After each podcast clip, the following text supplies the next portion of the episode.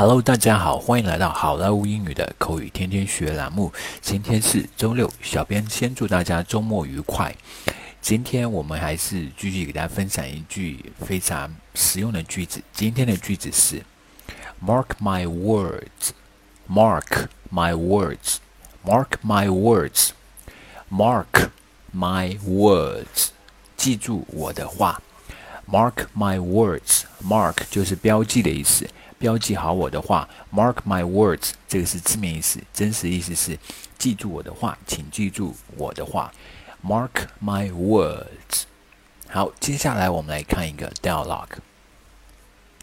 Jackie, we found a perfect candidate, Eric Johnson, to be our marketing director.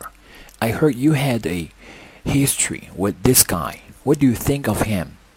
Jackie，我们找了一位特别完美的市场总监人选，Eric Johnson。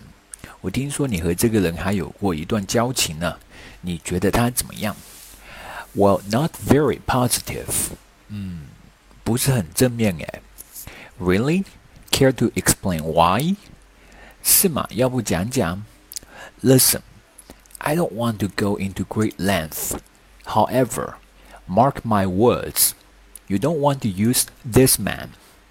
听着，我不太想讲太多细节，但是你记住我的话，你不会想要用这个人的。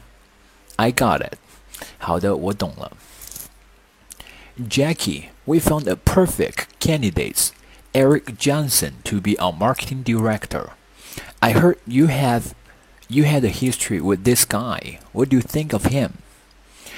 Well, not very positive. Really? Care to explain why?